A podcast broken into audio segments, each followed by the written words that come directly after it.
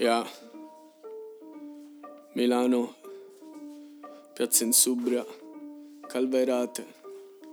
Milano, 12 marzo 2020. 12 marzo 2020. Pandemia, mondo in pandemia.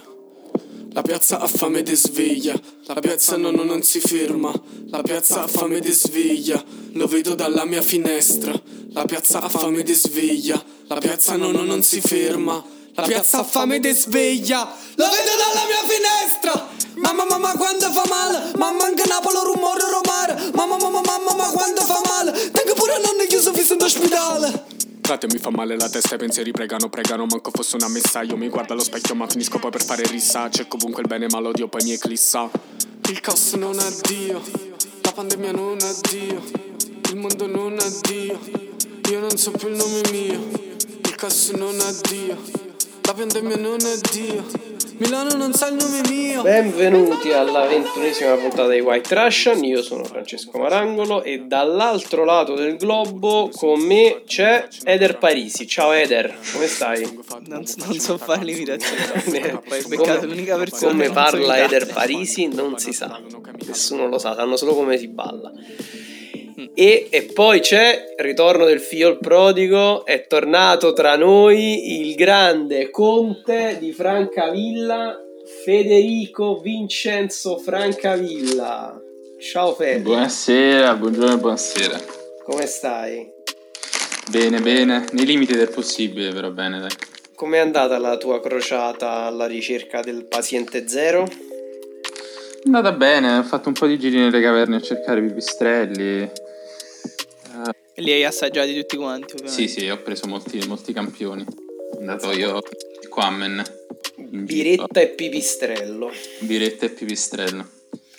Bene, dai, ci sei mancato. Non ricordo neanche le- la quantità di puntate che abbiamo fatto senza di te. Stavamo perdendo la bussola. Per fortuna sei tornato e ci rimetterai subito in campo. Abbiamo cominciato a parlare di roba tipo Amazon Prime, Harry Potter. Cioè, Ah, probabilmente ah, ah, ah, ah, ah. al prossimo giro facciamo qualcosa tipo. Abbiamo parlato di Harry Potter. Sì, alla Vabbè, io non, rico- non ricordo nulla. Tra l'altro di- nella, nella puntata nella puntata scorsa proprio, cioè abbiamo chiuso citando un paio di cose tipo Asi Leviathan e qualche roba un po', un po' forte e poi dopo però stasera su Italia 1 fa Harry Potter.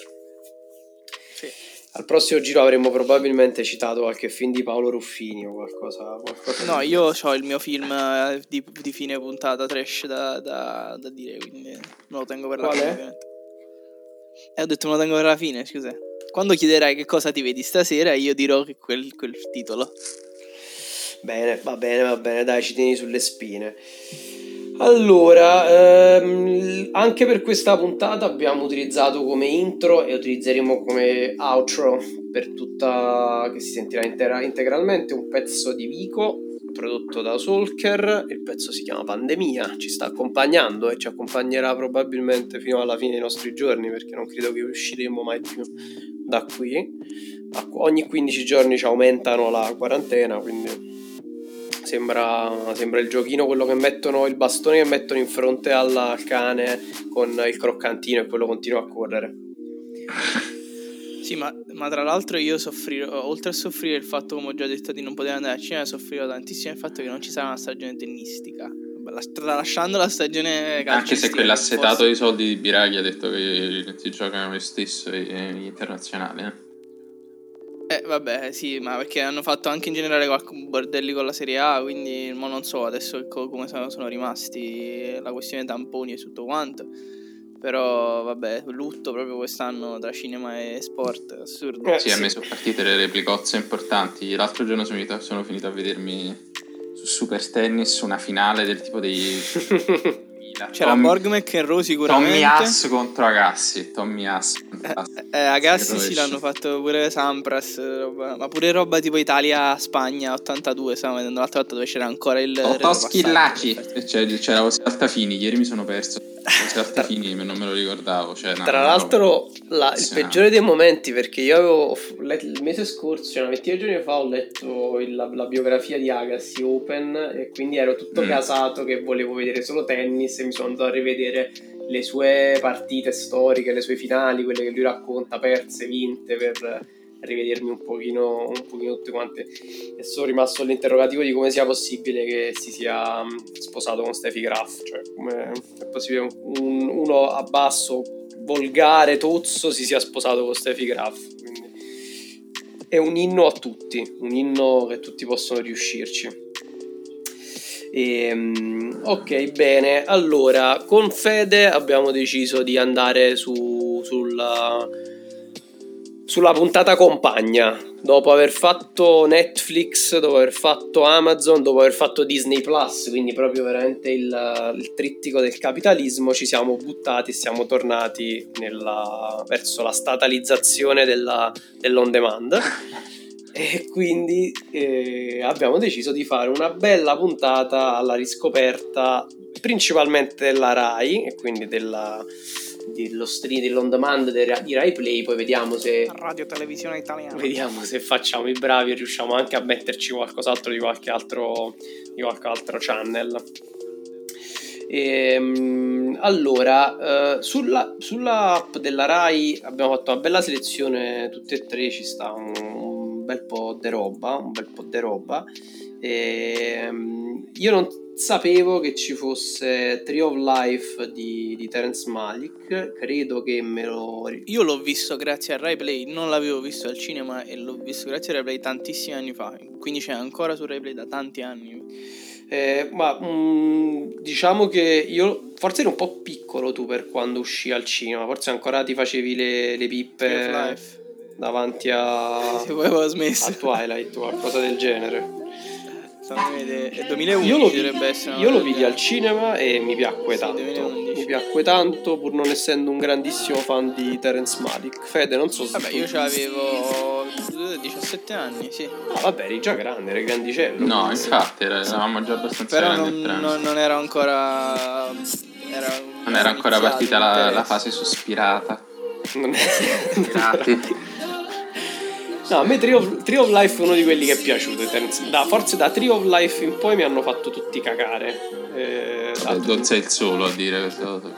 Sì, da To The Wonder, non li ricordo neanche, quindi so, Night of Cups, mamma mia. Song to Song. Forse quest'ultimo, Hidden Life, che però ancora non è uscito, non so se verrà distribuito, non so se verrà messo al macero a causa del... Eh, questo sembrava il più interessante con i filmati di repertorio. Sembrava uno abbastanza interessante. Tree of Life eh, a me piacque, piacque. Mi piacque molto il- la, la gestione della, di questi video strani sul cosmo, sui Eh dinosauri. sì, quelli- quei rendering del cosmo erano veramente, veramente belli potenti. E poi c'è Jessica Chastain che insomma era tra l'altro una delle sue prime apparizioni, quindi particolarmente bella. E Brad Pitt anche centratissimo nel fare il padre un po' dispotico, un po' cattivone.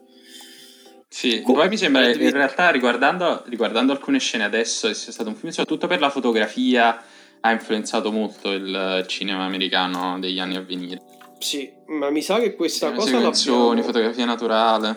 l'abbiamo anche citata, questa cosa forse in qualche puntata in cui parlavamo di Arrival, che, che abbiamo citato nella puntata precedente perché c'è su Prime Video, perché Arrival è uno di quei film che è stato fortemente... Ci sono due o tre scene di Arrival che sono proprio prese spiccicate da Tree of Life, la manina, il piedino del bambino. Sì, sì, è molto... Vabbè, diciamo che Lubezki un po' ha avviato sto filone. Sì, sì. Sì, sì, è vero, è vero. Bello, dai, bello, ci, ci piace, prima scelta, prima scelta che ci gusta. La seconda scelta credo abbia messo Giorgio, andiamo un pochino così, abbiamo fa- ho fatto un po' random la lista, che è Captain Fantastic, faceva tra l'altro l'altra sera. Eh, molto carino, molto carino anche questo. Ricordo che quando andai a vederlo al cinema incontrai un amico di famiglia che lo stava andando a vedere per la terza volta, più o meno. Ah, Adesso faccio- non so se è così bello da vederlo tre volte al cinema. Ma perché c'è Viggo, c'è Viggo, c'è Viggo che è magnetico. Comunque, la cosa più bella in assoluto di questo film, sai qual è? Vediamo se ve la ricordate. Qual È il regista Matt Ross, Eh, che non so se voi vi Eh. ricordate chi è Matt Ross. Se quello che fa mm, eh, American, American eh, Psycho che fa il, l'amico, Guarda. cioè l'amico, uno dei suoi ri- rivali. Fatti, insomma. fatti un favore e clicca Matt Ross su, su Wikipedia e vedi la foto che hanno e comincia a ridere. Però stacca il Fa microfono. Silicon Valley. Esatto, che fa Silicon Valley. Ehm, in Silicon Valley non ricordo come si chiama lui nella... Fa Gavin Belson in Ah, Silicon Valley. Gavin Belson, esatto. Che sarebbe praticamente il CEO di questa, di questa Uli, che sarebbe una, una fittizia Google. Una specie eh, di Elon Musk mixato ad altri S- personaggi. Sì, un po' Steve Jobs eh, eh, nevrotico. Che è Steve Jobs praticamente. E tornando a Capitan Fantastic, eh, sì, c'è Viggo Mortensen che fa gran parte del film perché è uno di quegli attori che dici se non faceva l'attore questo che cosa poteva fare. Venne presentato a- al Sundance e credo anche a Cannes, se non ricordo male, però forse a Cannes non nella selezione ufficiale. Ehm, non è male, un film un po'... C'è anche il buon George McKay, che è quello lì che ha fatto 1917, il protagonista, quello che sembra... Ah, il so, figlio grande. Sì, sì, sì. Sì, c'è sempre questa faccia un po' da, da maniaco, però eh, in realtà poi dopo è un buonaccione. È la versione che ha, ha passato una, una notte in, eh, a Tijuana di Ron, Ron Weasley di Harry Potter, per ritornare sul tema, cioè la versione, la, la versione un po' da schiaffi di Ron Weasley. Eh, oh, allora, il, il- vabbè, brevemente, giusto per, per parlare del film, il film parla di questa famiglia che vive nei boschi assieme a questo padre che sta cercando di crescerli un pochino secondo i dettami diciamo anticapitalisti, marxismo mixato da alcune teorie di Chomsky, insomma, devono essere molto colti, ma devono essere anche a contatto con la natura. E poi la- c'è questo piccolo problema che però la madre è un po' instabile mentalmente, era bipolare. Tra l'altro non si vede mai la mamma, uno di quei è il McGuffin del, del film, quando il McGuffin è un, è un personaggio Il McMuffin. quando il McMuffin è un personaggio.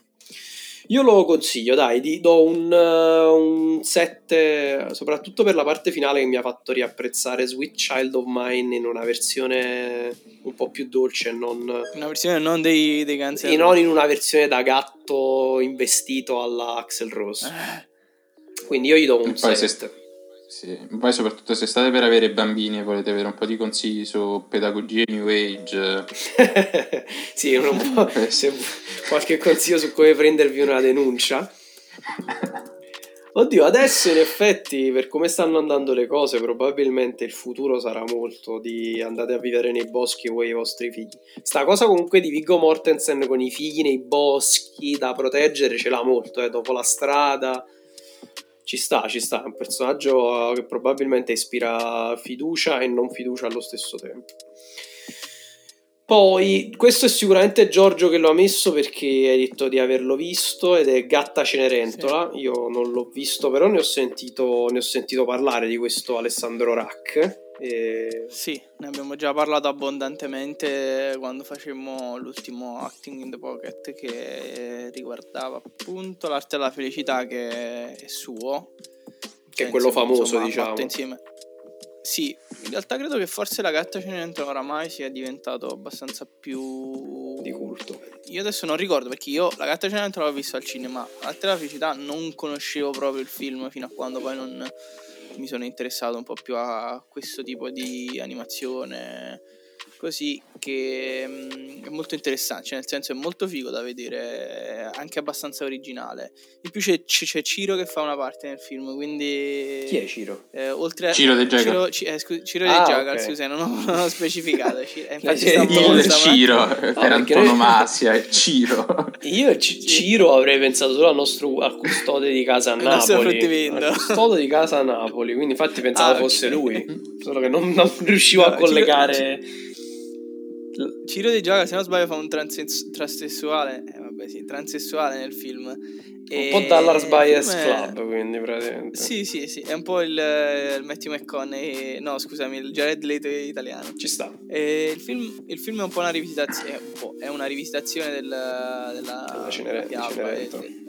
Gatta Cenerentola e di- anche dello spettacolo trea- teatrale. Ed è prodotto appunto dalla stessa Mad Entertainment. Tra l'altro ho visto Che che era candidato, eh, no, più che ca- era nei- tra i candidati per essere, che bellissima questa cosa, quando sono candidati per essere candidati agli Oscar, cioè era nella nel gruppo di quelli che, non, cioè, ma non so se c'è una, un gruppo di film... Eh, No, è, quelle- è una di quelle cose che co- qualcuno dice a un certo punto: dice, "Ma secondo me la gatta Cenerentola dovrebbe andare agli Oscar. E allora gira questa voce che realtà è- nasce dal, dal- dal nulla praticamente.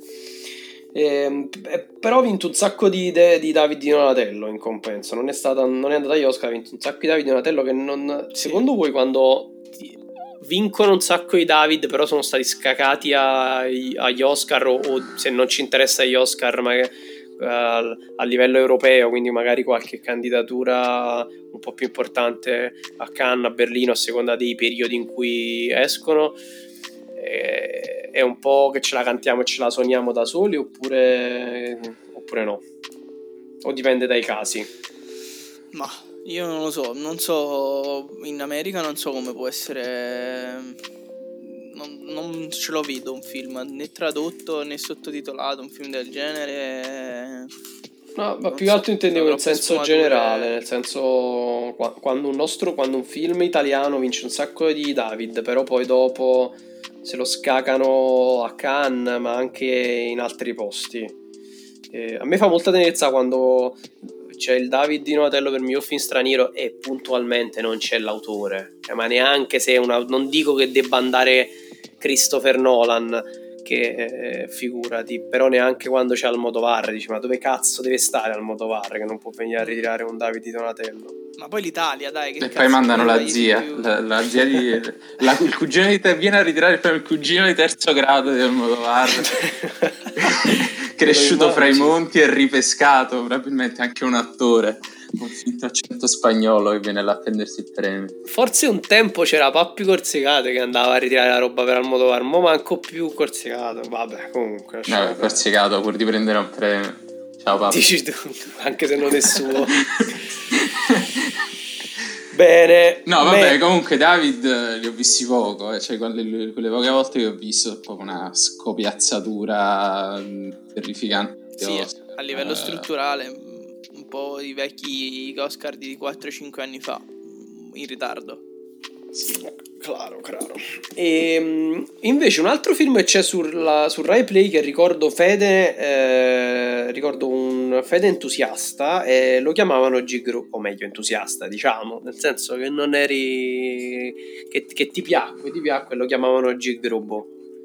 Sì, ne parlammo quando si discuteva dei film in uscita, ci deve essere, ci deve essere il... doveva a questo punto essere a breve, a breve in uscita il nuovo film del, del regista che lo chiamano Gigo Robot che doveva segnare un po' l'inizio o della rinascita di un nuovo cinema di intrattenimento intelligente e fatto con, eh, con perizia tecnica in Italia.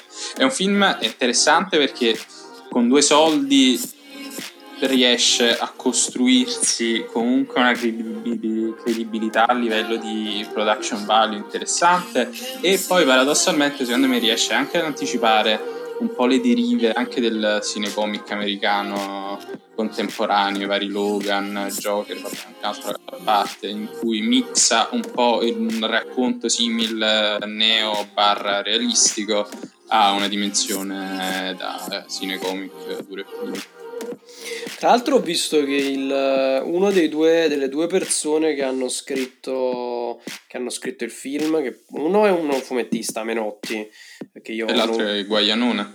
e l'altro è Guaglianone, esatto. È un bravo Guagliano. Eh, Guagliano 1. Guaglianone poi è il primo film che scriveva, poi dopo ha fatto una bella, insomma, vabbè, a parte Indivisibili che a me non è piaciuto molto, però comunque è un film, eh, insomma, poi ha fatto tutta roba italiana. Sì, ha fatto tutta roba italiana. Sono tornato forse. l'ora legale di Ficarra e Piccone e Sì. sono tornato quello di Luca Miero. cassetta pure per lui. Sì, sì, ha fatto un pochino di roba così, però ci poteva stare. Ah, il, no, il primo Natale no, non è quello là, quello è la prima pietra, il primo quello là di con... Però ci- cioè, lo chiamavo Gigrobo, ci ha fatto apprezzare eh, Ilenia Pastorelli che, era, che faceva il grande fratello. Invece ot- e, poi, ottima e attrice. poi ha fatto un sacco di film. E lavorano, a quanto pare comunque lavorano abbastanza assieme questo Menotti e, e Guaglianone qua su Guaglione perché hanno fatto anche Benedetta Follia di, che c'è sempre questa buona Ileria, Ilenia come si chiama eh, di Verdone. E poi non so se hanno fatto assieme Non ci resta il crimine che è l'ultimo film di Massimiliano Bruno. Vabbè insomma comunque Staranno insieme forse. bella autarchia ah può dare E loro, i due sceneggiatori o lui e la ragazza No, due sceneggiatori. può darti Oppure una cosa a tre con la ragazza, non lo so. mentre low budget lo chiamavano o comunque me- medio budget lo chiamavano oggi gruppo budget stratosferico invece per il film della moglie ex moglie di James Cameron per, Mamma eh, mia, presentata così proprio. Mi vengono Volevo- a cercare le femministe. Volevo, vede- volevo vedere serie attento. Volevo vedere serie attento. E tu sei il nostro il difensore della, del femminismo. il nostro- il vostro moralista. Esatto. The Heart Locker di Catherine Bigelow che ha questa sfortuna di essere l'ex moglie di James Cameron ma essere molto meglio di lui come regista. No, non è vero, non, non- non so dire se è meglio di lui, secondo me se la giochicchiano. Per me James Cameron solo, io direi solo Avatar in generale, poi basta, non, non c'è bisogno di, di dire altro. Come insulto Forse li metterei, al- ri- rimetterei allo stesso livello semplicemente perché James Cameron ha fatto Avatar che mm, vabbè, per alcuni moti- motivi comunque metterei, cioè, metterei sul piedistallo di bei film, ok?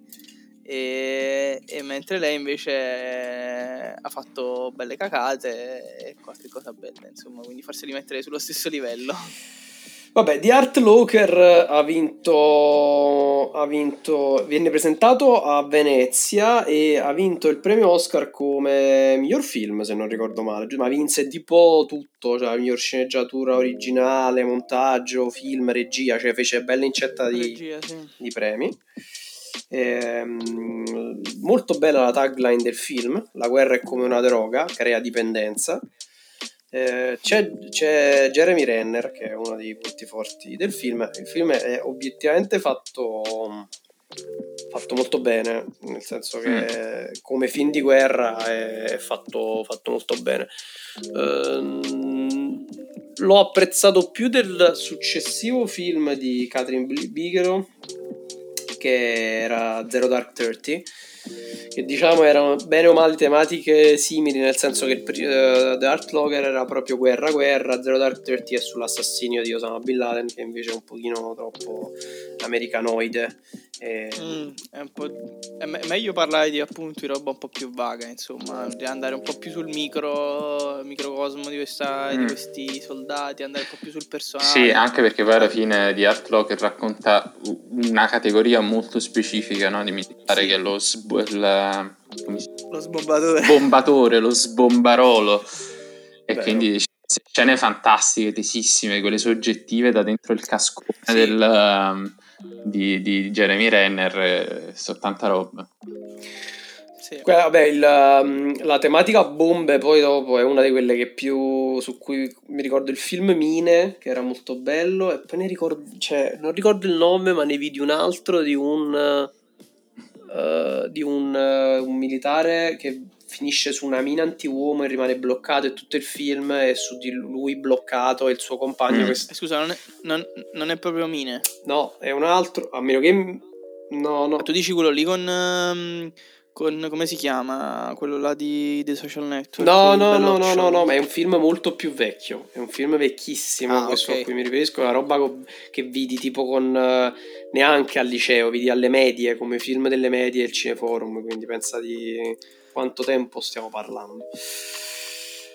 Ehm, sempre su Rai c'è un eh, Inarritu d'altri tempi, però che già aveva fatto i soldi, ed è eh, Babel. Sì. Babel eh, non è male, non è uno dei miei preferiti, forse anzi direi che è uno di quelli che meno mi piace della- del buon vecchio. Comunque stiamo parlando di un film di 14 anni fa. Eh sì, sì, no, è bello, bello vecchiotto. Ehm, con Brad Pitt e Kate Blanchett, ma in realtà c'è un bel, un bel cast, me lo ricordo, bello lungo, anche di attori che all'epoca magari non erano famosi, però adesso effettivamente lo sono, perché lo stesso... eh, Gael Garcia eh, Gael Bernal. Bernal, El Fanning, Michael Pegna, insomma c'è gente che adesso dice la sua. Eh, Eh, Michael Pegna, eh, c'era anche. è- diciamo che è il terzo film di una ipotetica trilogia iniziata con eh, Amores Perros e, 21 e poi con- proseguita con 21 grammi. Eh, I due precedenti secondo me erano, funzionavano un pochino di più. Questo già si vede che ha un po' questa tendenza a voler essere il filmone americano e un pochino si perde, però non- comunque non è male. Non so se voi l'avete visto, se vi è piaciuto, se... Sì, ma ripeto, come essendo un film molto vecchio, non lo so, io non, ripeto, anche per me non è forse uno dei quelli che, che ho apprezzato di più suoi. E- concordo, insomma. Ehm, sì, beh, fo- forse più che altro perché dopo se, vai, se uno va a vedersi il, la filmografia di, di Narritu vede che comunque subito dopo Babel ha fatto, ha fatto Beautiful e, e poi Birdman, cioè nel senso ci sono stati quattro anni per Beautiful, poi eh, altri quattro anni, fai, fai, Altri quattro fai anni. film Sì, film... a quattro anni tranne Sì, però Ber- tranne Revenant che è, fatto- è stato fatto un anno dopo, esatto, da Birdman. Sì, infatti. Eh, bene, bene, non so se Fede l'ha visto, se Fede... No, io non l'ho visto, per questo tacevo. Ah, ok, va bene. Tu, sei troppo educato, non, tu devi invece fare come noi che... Devi, fa- devi fare come quando sei a scuola e non sai qualcosa e ti inventi le, le cose durante l'interrogazione. Eh, non so se voi se sentite qualche rumore strano in sottofondo. Io ho sentito il rumore di un cane prima. Rumore di un cane? No, non c'è nessun rumore di un Non- cane. Semplicemente io Ok, a, a parte quello nostro che sta qua. credo, credo fosse la porta. no? No, io mi sono, mi sono spostato. Sono- ho deciso di spostarmi per casa e fare due passi in casa. Sì, vabbè. Pa- Giusto perché non ti muovi tanto. passi. Adesso avete sentito il rumore, vero? adesso decisamente. Adesso decisamente, perché è il mio microfono che ha deciso di suicidarsi. Ehm, vabbè, però così diamo la dimostrazione che stiamo a casa, che non stiamo Siamo a registrando. casa, quindi non, non ci prendiamo la multa. Passiamo invece ad un altro film che a me piacque molto ed è, mm, ed è Demolition. Demolition, pure a Giorgio piace assai. No, cioè, mm, carino, nel senso, nel- nei limiti del, di- del genere, insomma. Che, Ne- ne- che, quale genere è? Questa è la cosa. che è un, comme- un drammatico che però comunque forse è un drammatico al 60%, 40% commedia, perché non c'è quel, ehm, quel pathos super, super eh, eh, enfatizzato, però è figo, figo. Ma Eh, secondo te si pronuncia Jean-Marc Vallée, il regista? Jean-Marc Valle? Come si pronuncia? Jean-Marc? Jean-Marc Vallée. Che poi sarebbe il regista del già citato in precedenza Dallas Buyers Club. Quindi ha un po' questa cosa. Gli altri film suoi non li ho visti. Non... Café de Flor, Wild, Crazy. Wild che fu prese parecchie candidature se non sbaglio e Crazy era quello lì eh, aspetta quale no No, non ne ho sto visto nessuno, ma non li ricordo neanche questi film. Quindi, dov'ero quando questo Jean-Marc Val ha iniziato a fare i cinema? Che cosa stavo facendo? Devo indagare. Demolition è molto carino, dai. Demolition eh, parla di un, eh, della storia di un uomo che perde la moglie e da quel momento comincia a smontare cose. Comincia a smontare le cose per, eh, diciamo, in teoria il concetto, immagino che sia quello, di arrivare un pochino alla- a fondo e comprendere come funzionano le cose per eh, smontare la propria testa insomma sì, smontare la propria testa. Eh, J- c'è, c'è Jake Gyllenhaal Jake Gyllenhaal Cioè, sempre- è sempre una garanzia, davvero. È uno di quegli attori che ti fa chiedere se eh, è bravo a scegliere i film o se è obiettivamente bravo a recitare. Secondo voi? La seconda che hai detto. la seconda la seconda perché Se alcuni ne film che che ha fatto cagatina sei uscita, bella cagata sì. Ah, beh, sì, certo, però ti- appunto, il- forse è un po' questo, ti ricordi di più delle cose discrete che ha fatto rispetto a quelle che, non ha, che, ha, che ha fatto e facevano schifo, quindi ti viene il dubbio che sia bravo a sceglierti poi i ruoli in cui viene ricordato. Ma lo stesso Donnie Darko, che è un film Sì. un po' passato alla storia, tra virgolette. Sì. No, secondo me lui per un po' è stato un po' diciamo a metà fra anche poi nei film che faceva tra Hollywood e il cinema indipendente. Penso Sì. a film come Lo Sciacallo, e Mm. quello di Enemies, quello di Villeneuve. Ah, sì. Villeneuve, sì. E, e veniva preso per fare questi film un po' a metà, probabilmente se li sceglieva perché mi sembra anche uno di quelli che poi in parte dà anche una mano nella produzione, eccetera, eccetera. Sì, un ma po' perché questo poi oggetto fece una serie di no? commediacce. eh, Vabbè, a parte i segreti di Brock Vermont, poi fece un Source Code che era questo film d'azione. Come no? Ah, sì, Del figlio di David Bowie. Eh sì, con esatto, Duncan Jones, eh, con eh, Michelle Monaghan pure che l'ho visto. Tra l'altro l'ho visto tipo l'anno scorso, io non l'avevo mai visto. Giusto così. Che poi è, è il regista di Moon, Duncan Sì. Jones. Sì, Duncan Jones. E sì. poi che ha fatto il film su World of Warcraft un paio di anni fa, che, Ah, è vero, è vero. che è passato a farsi importanti. Sì, vabbè, però. Source Code a me ricorda il know-how. Sì, non era male Source Code. Cioè, nel genere, comunque un film del 2011 che era proprio quel periodo là dove escono questi film un po' sci-fi, misto Sì, sci-fi. impossibili, misto- però lui alla fine c'entra bene Gillian in questi film qua. Cioè, anche facevo lo stesso Sciacallo e quelli che ho citato prima. Cioè, sono questi strani oggetti ibridi tra film di genere molto, molto, molto B-movie e prova a fare film indipendente che magari sfonda. E lui alla fine funziona perché ti permette comunque di, di vendere il film, secondo me, molto più facilmente. perché è un nome grosso. eh. assolutamente. Ma...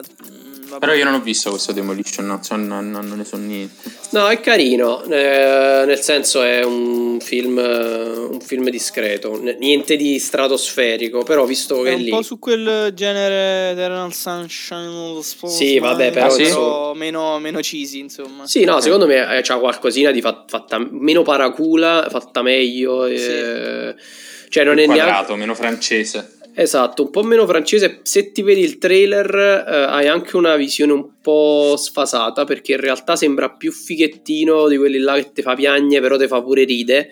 E invece poi Eh, anche. Infatti io mi ricordo il video il trailer e lo scartai per, perché mi è in- sembrava...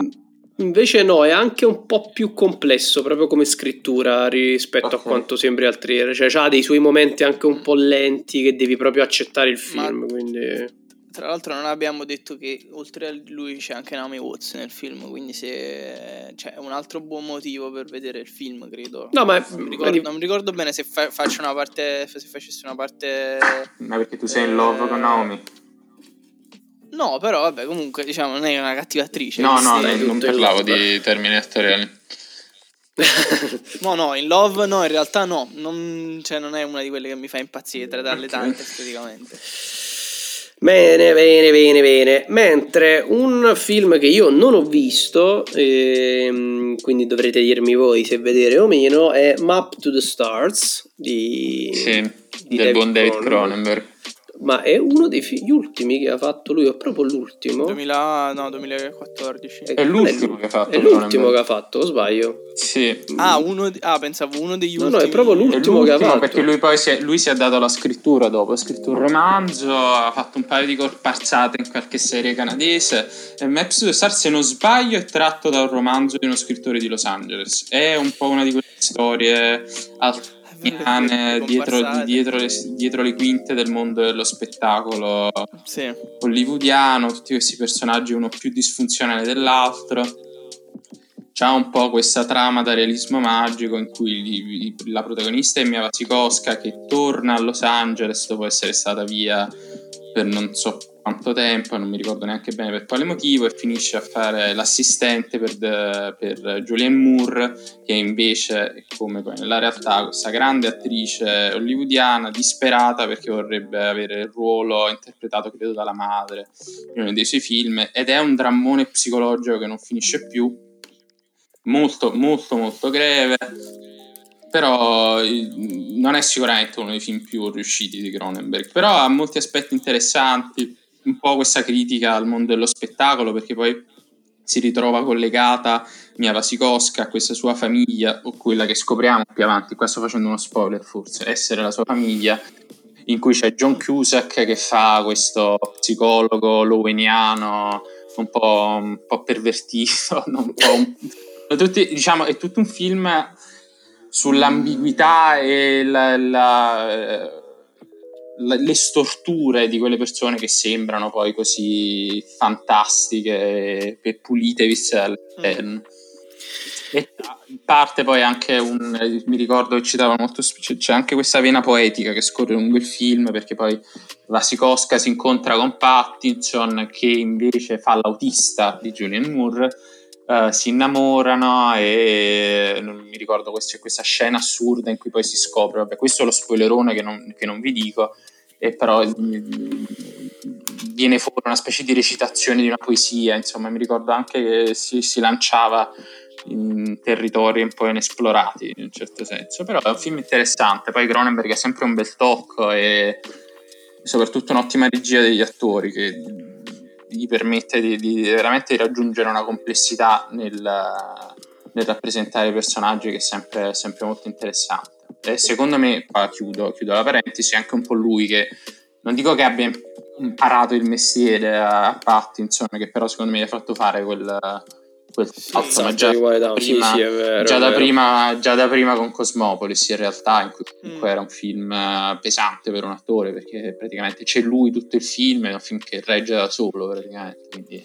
Ma tra l'altro credo che comunque per Robert Pattinson Cosmopolis fosse in assoluto il primo della serie Uh, forse c'era. Sì, cioè dopo, a parte dopo, dopo, aver troncato le cose con Twilight, anzi, no, forse addirittura il, l'ultimo Twilight l'ha, l'ha, fatto dopo Cosmopolis. Però non c'era un grosso. No, no, no. no. Una, dopo, cioè, sì, dopo. Forse c'era un.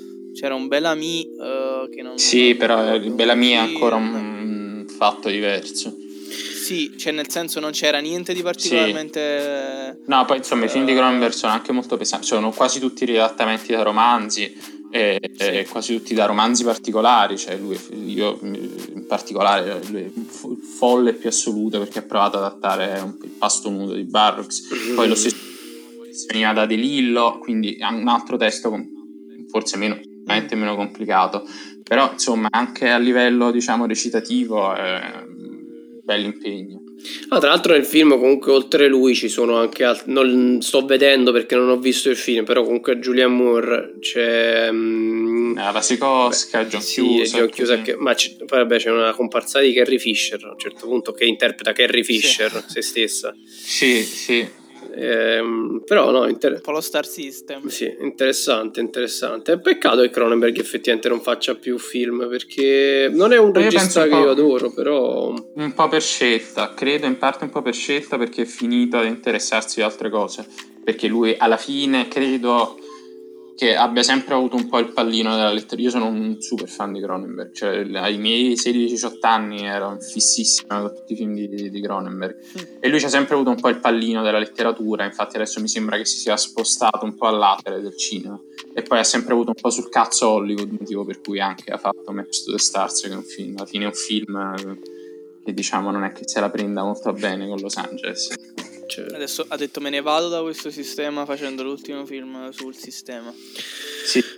Però non lo so, penso abbia qualcosa in cantiere. Mi ricordo di aver letto da qualche parte che stava, stava lavorando a qualcosina. Però, insomma, Vabbè, so. sta sparando un po' di dichiarazioni del tipo il cinema lo voglio vedere sul telefono, mi interessano solo le serie, mi rompe il cazzo sì, andare al sì. cinema perché devo parcheggiare. Sì, esatto. le... Poi lui è sempre stato molto tecnofilo, quindi eh, cre- credo che creda che a questo punto il cinema sia un po' morto, cosa su cui non sono assolutamente d'accordo, però lui ci ha sempre avuto, anche poi nei suoi film. Ah, eh, sì, sì, Videodrome.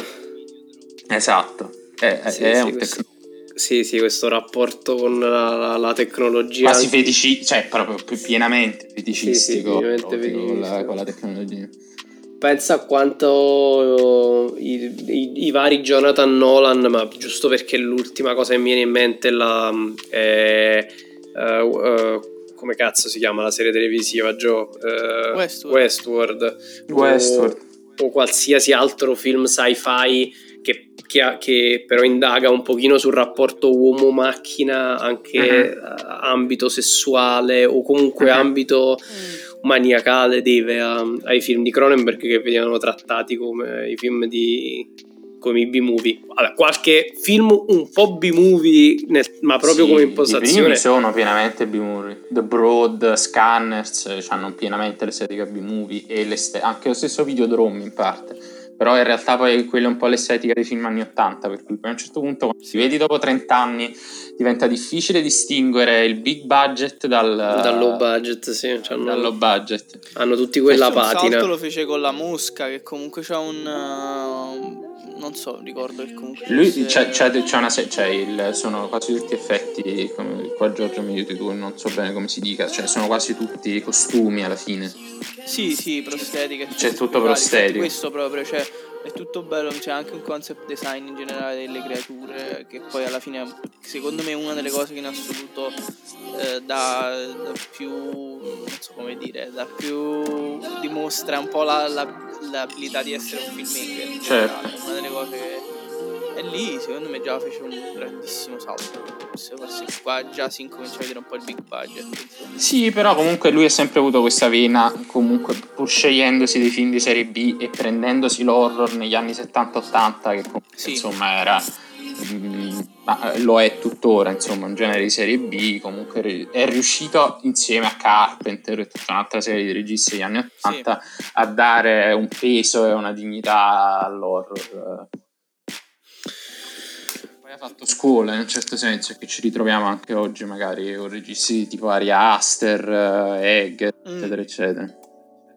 Io ricordo con grande passione a History of Violence che non mi piacque, però c'ha un paio di, di, di scene eh, tipo quella in cui si brucia la sigaretta sulla mano Viggo Mortensen Sì, che, sì, che è pa- Ma pazzesco. pure la promessa dell'assassino sempre. Eh, scusami, la promessa dell'assassino, no, History of Violence eh, è, è di un paio d'anni precedenti, di un paio d'anni prima. Sì, ma- No, di A History of Violence ricordo il, um, la scena di sesso tra Viggo Mortensen e Maria Bello sulle scale.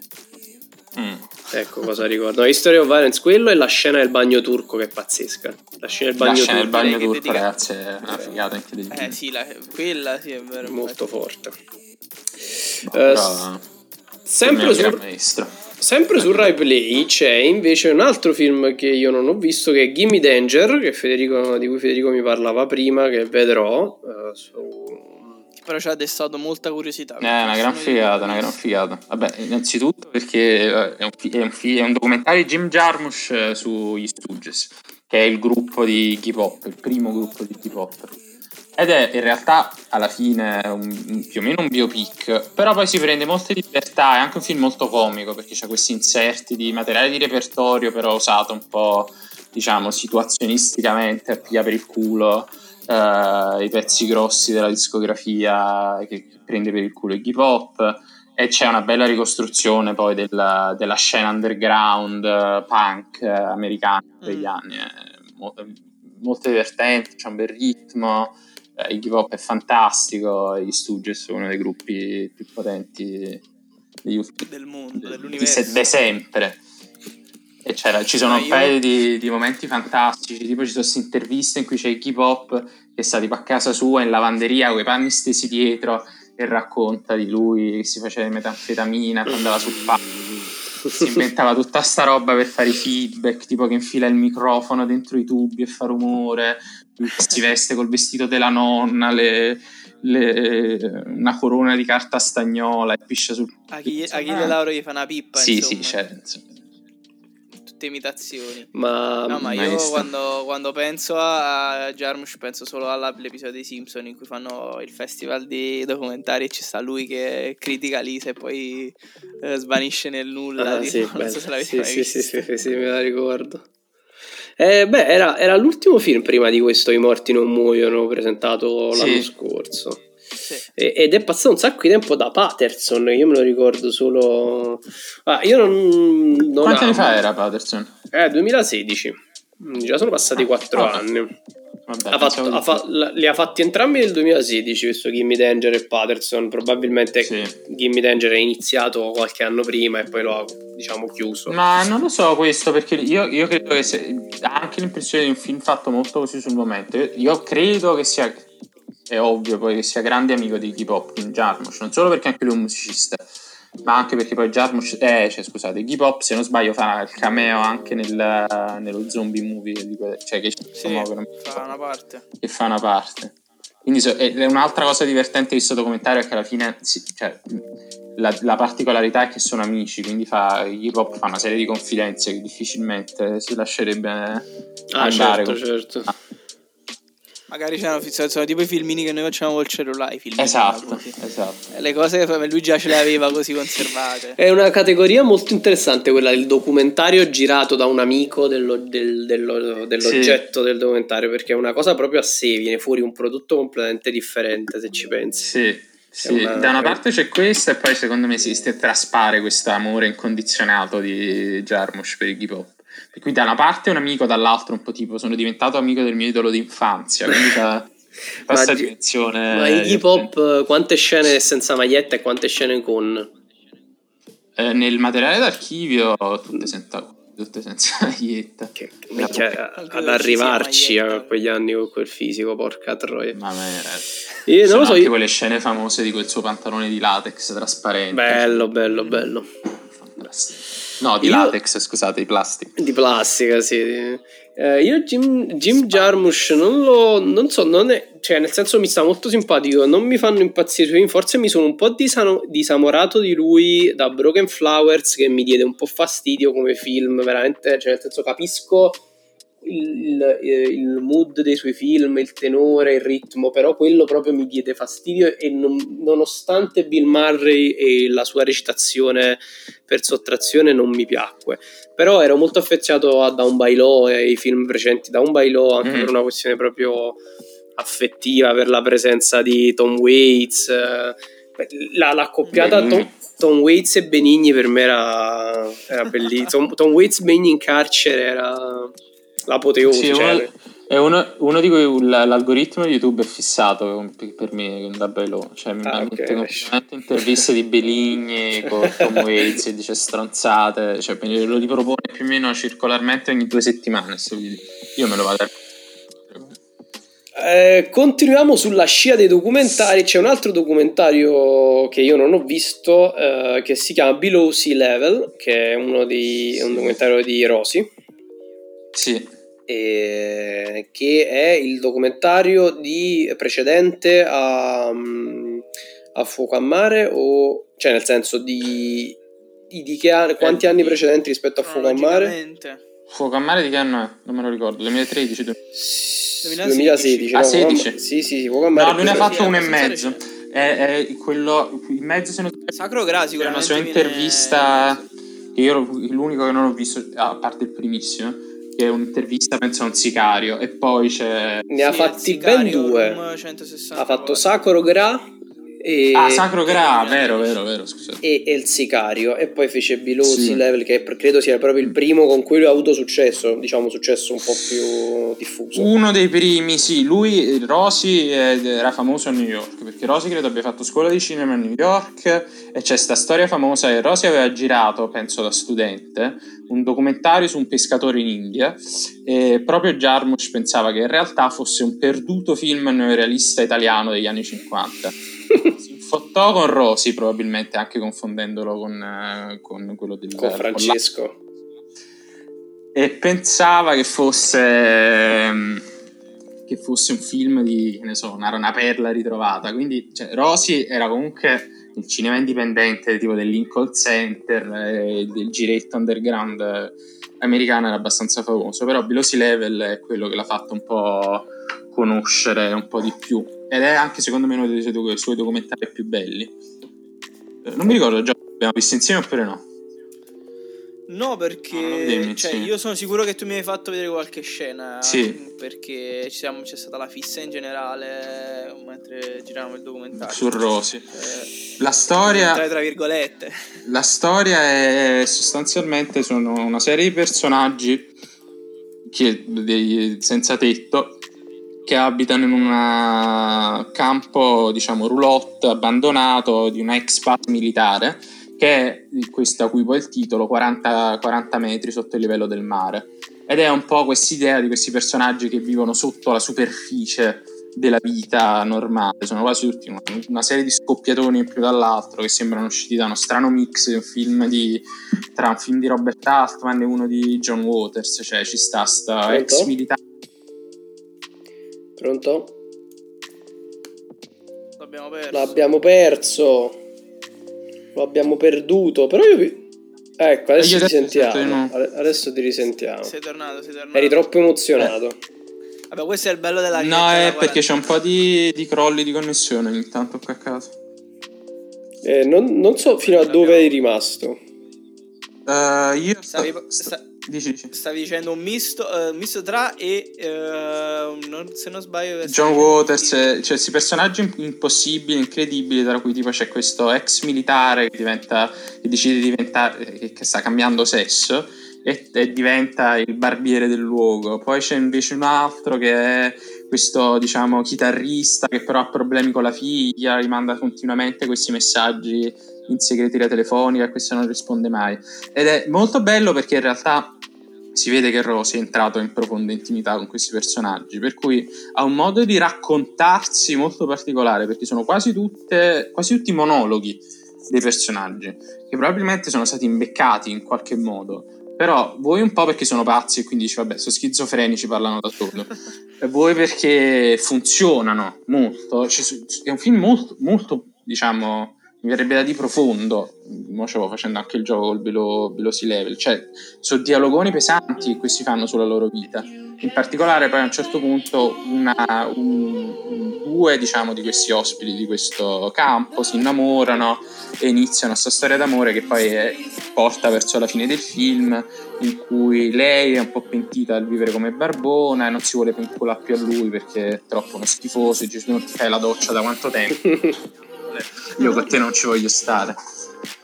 Però molto, molto forte. In generale è molto surreale, sembra un po' Sì, sì, è perché è, pie- è nel pieno deserto, ex base militare, Sì. eh, ha una fotografia bellissima, bellissima. C'ha questa, pri- molto naturale. questa prima sequenza, eh, perché poi c'è, entri con questa specie di ranger del campo, non mi ricordo, lui non è un- uno dei personaggi che vive nel campo, ma è un po' quello che probabilmente ha anche portato Rosy all'interno di questo campo, e c'è questa scena al tramonto, eh, con queste inquadrature molto lunghe su questi paesaggioni sconfinati, completamente sperduti, senza un'anima in giro, fin, fin quando non si arriva a questo campo roulotte in mezzo al nulla. Eh, Ah, Rosy è uno, insomma, è un... per chi non è proprio familiare con i documentari, può essere un buon compromesso di, di documentarista Sì. che ti fa appassionare al Sì. documentario. Perché capisco che poi Sì. magari puoi vedere alcune tipologie di documentari molto più, tra virgolette, tradizionali e rischi di pensare che siano National Geographic.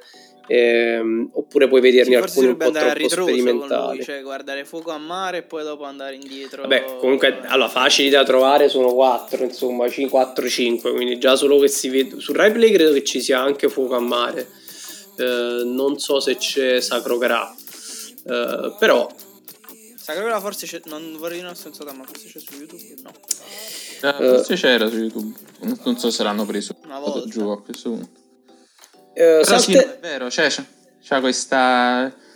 eh, perché sono molto belli. Cioè, obiettivamente, la cosa che colpisce di più dei film di, di Rossi è che c'è una, una fotografia fantastica. Sì, è molto. Sono, sono film. Vabbè, è, è vero che un po' effettivamente il documentario rischia di sembrare un film meno curato sotto alcuni aspetti tecnici. eh, Sì. è, è anche vero il contrario, nel senso che boh, Sì, mm, no, non è detto.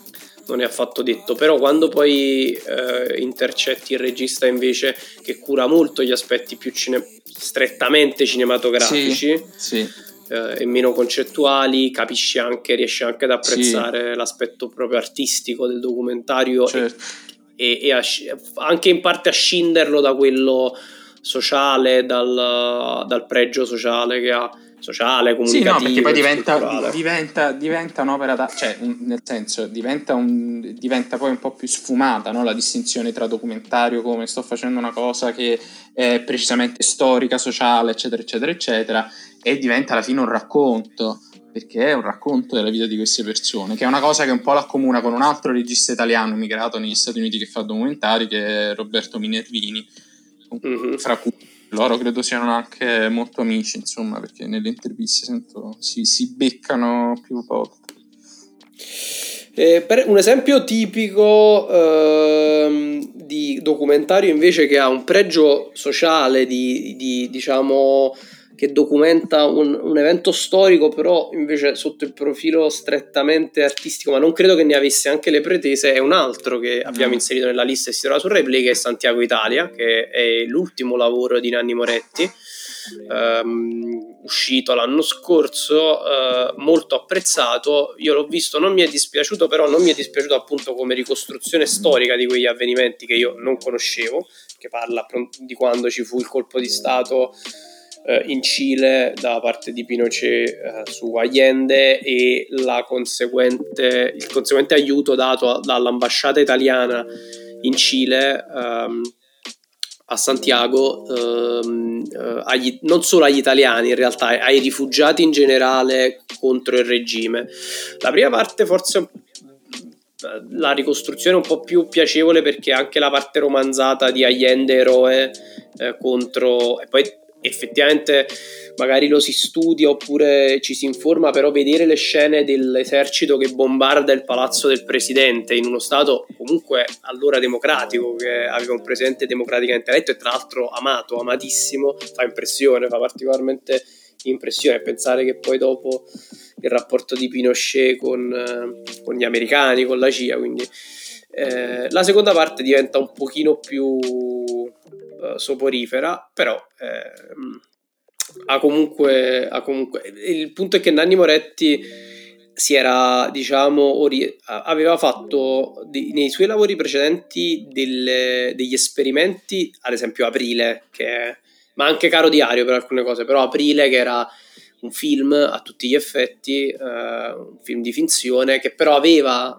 dei momenti di da mockumentary comunque delle piccole. E poi aveva fatto un film eh, un documentario che si chiamava La Cosa sul momento in cui si doveva decidere eh, se cambiare il nome al Partito Comunista. E lui andò in tutte le, le, le sedi in tutti le, le, non so come si chiamano, insomma, comunque in, in, nelle piccole sedi di Roma, credo solo, del Partito Comunista. Sezioni. Eh, nelle sezioni, esatto, a, sen- a, se- a sentire il parere degli iscritti al, al, partito e di chi era a favore per, per cambiare il nome che, in quello che poi effettivamente verrà scelto, ovvero nel Partito Democratico di, Democratici di Sinistra, il PDS, e chi invece era contrario. E era un esperimento particolare perché era ovviamente una, una rottura di coglioni di interviste a questi vecchi comunisti che dicevano che il nome doveva rimanere lo stesso o ai nuovi che dovevano invece eh, volevano superare un pochino il, il legame con, con, il vecchio partito comunista. Però era comunque un esperimento interessante anche per l'epoca. Poi ovviamente la... Ma tra l'altro Santiago Italia io non l'ho visto, però ho visto che è molto... Cioè il fatto che comunque lui sia parte integrante del... come intervistatore del, um, del documentario è una cosa che non so, raramente vedo, a parte forse qualche documentarista importante tipo, fammi pensare chi... Uh, come si chiama quello di Buena Vista Social Club? Uh, Wim Wenders. Wenders. Esatto. Non lo so, comunque questa è una cosa che io trovo molto particolare, diventare, cioè far parte anche comunque della, della ripresa in generale del documentario, una cosa mi è sempre abbastanza affascinante. Eh, ok, uh, le, andiamocene un po' lontano dai documentari e andiamo invece su un film che si chiama Suburbicon eh, è un film di George Clooney, eh, l'ultimo film di George Clooney può darsi, è del 2017, potrebbe essere effettivamente l'ultimo film, adesso non mi ricordo, vado a, a controllare. E sì, è l'ultimo, il precedente era Monuments Man che era bruttino assai. E quello di prima ancora invece era un corto. Ma quanti film? Non ne ha fatti. Allora, lui ha fatto Confessioni di una mente pericolosa che è bello, è un bel film, cioè è un mm. buon film. Poi ha fatto Good Night e Good Luck. Good Night e Good Luck, me lo ricordo. Un po' noioso, qualcosina non c'è male. Poi In Amore Niente Regole, che ricordo il film ma non l'ho mai visto. Le Idi di marzo, che era bruttino, bruttino. Poi ha fatto Martin Mar- Scorsese mangia un biscotto. che è un cortometraggio durante una puntata di Jimmy Kimmel. Kimmel, sì. poi Monuments Man e poi questo Suburbicon che invece è un ritorno a un coel- col- coelianesimo, diciamo, un uh, stile molto vicino ai fratelli Cohen ehm, che, che funziona con Matt Damon come protagonista. Il film ha un, ha un suo perché, cioè nel senso è scritto molto bene, è- sembra proprio un film dei Cohen di- dei migliori, diciamo, eh, non, com- non ha delle parti complicate tipiche dei film eh, dei Cohen, eh, però è, è molto, molto carino. Matt Damon è calatissimo nella parte, fa molto bene. È un po', è un, po' un Fargo, diciamo, una sorta di rifacimento di Fargo. ehm, però con alcune piccole cose differenti c'è Or- Oscar Isaac che fa una parte divertentissima un po' ansiogena tra il comico e, e l'ansiogeno. Lo suggerisco cioè uno di quei film che è passato un po' in sordina perché insomma magari Ma è quelle cose che sembrano che George Clooney deve fare perché boh, gliel'hanno chiesto però in realtà funziona. Ma tra l'altro credo che sia dopo, po- post eh, Ave Cesare. con Sì, sì, sì, sì, è dopo. Evidentemente aveva proprio inglobato in se stesso tutto il, eh, il Beh, lui- possibili. lui ce l'ha un po' anche perché comunque ha un rapporto con i Cohen da mm, Sì, vabbè. Eh, oddio, come si chiama? Vabbè, adesso non ricordo, insomma, il, il, il film, il famoso film con i Cohen eh, che- in, cui c'è, in cui c'è George Clooney. Ehm, vabbè, Fratello dove sei? Fratello dove sei, esatto, eh, con John Turturro. Eh, ma anche Born After Reading, insomma, comunque lui ce ne ha un, rap- ha un rapporto di anche un Ah, po' di interdipendenza con i Cohen come autori. E eh, andando avanti, eh, fa- farei solo giusto una citazione su Rai Play. Ci sono tutti i film di Totò. Direi solo questo. Mamma non saprei quale scegliere, però ce ne sono cioè, almeno 4-5 dei film di Totò tra Miseria e Nobiltà, La banda degli onesti. eh, Che tra l'altro stanno facendo in ripetizione la banda degli onesti. Cioè, io ogni volta che accendi i canali di notte alle 6, alle 8, a qualsiasi orario li fa- lo fa. co- comunque ce ne sono 4-5 che per me sono cinema italiano di altissimo livello, quindi da vedere. Non ne citiamo nessuno, diciamo semplicemente che se l'algoritmo ti sceglie bene come sceglie bene Federico, ti escono solo film di Totò tra i consigli. Mentre introdotto da poco, perché lo hanno messo su RaiPlay tipo due giorni fa, c'è Francofonia eh, di Alexandr Sokurov, che è un diciamo regista russo più- quello che più spesso viene avvicinato a Tarkovsky come, come immaginario, eh, un po' come regista poeta, diciamo.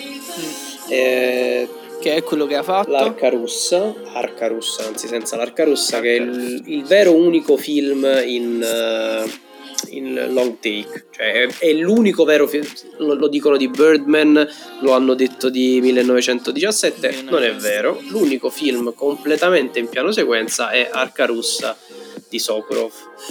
E L'ha E fatto quindi l'Unione diciamo Sovietica. che anche l'ha fatto girato, esatto. eh sì, è girato in pellicola con la- la- l'orchestra live, quindi penso che fosse L'orchestra live io immagino una cosa tipo Maurizio Costanzo Show, capito? Cioè il- lo- lo- l'orchestra che segue Sokurov mentre riprende eh, consigli per gli acquisti. Ehm, vabbè, francofonia è- vale la pena, vale la pena. Io l'ho visto, lo vidi prima, cioè lo vidi prima del- dell'ingresso su Rai Play. Eh, non è male. Eh, è girato durante il, ehm, la- l'invasione della- dei nazisti in Francia. Gira attorno alla, al, al Louvre, insomma. Non voglio dire troppo perché poi dopo è anche uno di quei film su cui non è che c'è tanto da dire da un punto di vista narrativo, è più Mm, una di quelle... sì, sensazioni. quelle infatti è uno di quei film anche su cui non so quanto vale la pena vederlo in, ehm, in televisione. Ah, ok. Ehm, non so se... Ma voi, voi l'avete visto, Francofonia? No, Quindi Io, avete- l'ho, Io credo l'ho di aver- di intravisto, aver- diciamo così. l'hai intravisto da lontano nella vetrina. Sì, sì, sì. L'ho visto, c'era la televisione accesa e ero in un'altra stanza. ogni tanto mi affacciavo. Mentre Ed una- sempre lo stesso piano sequenza. Lo, non c'erano dubbi.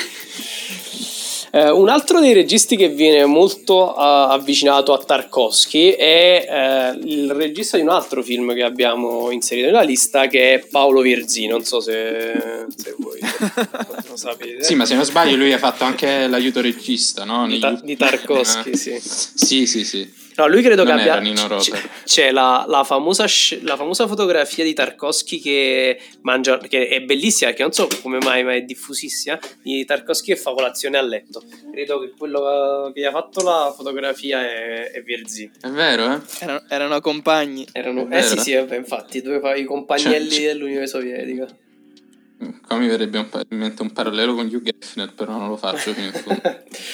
Comunque, no, sul serio abbiamo inserito anche un Paolo Virzì, così a un passant all'interno della lista, che è di tutti i, santi, eh, Tutti i Santi Giorni, che è un suo film di qualche anno fa, ricordo, perché lo ricordo proprio risalente nel tempo. Eh, lo abbiamo inserito in realtà semplicemente per dire che, nonostante adesso vi spariate tutti quanti le pose citando Luca Marinelli qua come bravo, là Luca Marinelli come forte lì, in realtà c'è un Luca Marinelli prima di diventare Luca Marinelli ed è il Che protagonista. fa schifo, no? Sì, vabbè, allora Dio, fa schifo proprio Schifo come non lo so. persona. no.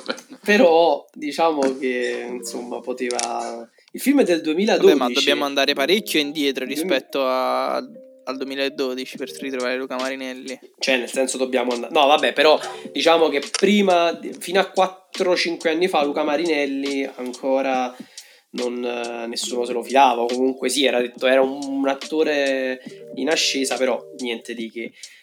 Cioè, io, io tipo non ricordavo, pro- cioè quando vidi in assoluto, in, in assoluto, sì, vabbè, vidi la solitudine non numeri primi in programmazione. Io poi ripensavo, Sì, è non mi lui. ricordavo che ci fosse Perché Luca non c'ha quell'accenno di barba. No, invece di Luca Marinelli conosciamo tutti quanti il pene, perché ha... c'è una scena di... Sì, la- no, io non lo Io no. conosco il pisello di lui.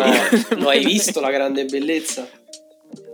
Sì, E c'è Luca allora, Marinelli. e allora c'è Luca Marinelli dipinto di rosso nudo, fa il figlio Ma di che una... cazzo stai dicendo? Sì, sì, fa, fa il figlio di un'amica di Jep, l'amica quella Cioè, nobile. fa la comparsa. che- che- ah, quello vestito quello di tutto vestito di vero, rosso che, che a un certo punto in una scena a un certo punto la, questa amica di Jeff Gambardella entra in casa e lo trova tutto vestito di rosso e- e col pene da fuori e, e dice tipo mamma, Tutte quelle cose che mamma io ti voglio sì quelle cose tipo la giraffa queste cose strane e c'è Luca Marinelli che poi si suicida cioè nel senso è quello là che è quello Così che finisce. eh, no Se finisce compare di rosso... Non me lo ricordo proprio. questo Ricordi la scena che lui dice che il, il funerale è il momento più... Sì, sì, sì, è, sì. è il funerale di Luca Marinelli, quello a cui lui deve partecipare. E, vabbè. e va bene, quindi l'importante, credo che sia, no, se non ricordo male, è anche abbastanza dotato Luca Marinelli, quindi... Eh, ma me la vado a vedere così posso essere ancora più invidioso. so, se l'ico- possibile, l'icona della ma- censura qua è parecchio piccola, quindi so motivo in più per vedere tutti i santi giorni in cui c'è oltre a lui c'è Tony, la famosa Tony che è la, la cantante che ha, da- l'ultimo film ha fatto è quello con Piff sul il- i racconti di Francesco Piccolo.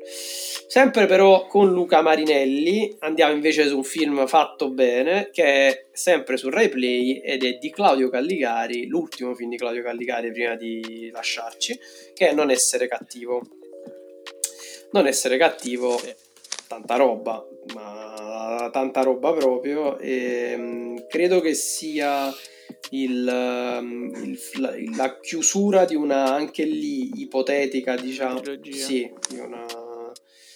La sua trilogia del dollaro. del dollaro, sì, diciamo della, della, della droga. Della spada. Eh sì, Della spada. del dollaro Esatto. applicato. Vabbè, più che altro un'ipotetica trilogia non è che lo- tre film ha fatto Claudio Caligari, o Sì, comunque tre, tre- poraccio. diciamo a parte i documentari, però... E manco, e manco ce l'ha fatta a, vedersi, a vedere l'ultimo. Eh, sì, perché comunque è uscito senza- proprio a ridosso. No, è usci- lui- mi ricordo che lui, lui è morto eh, in Prima.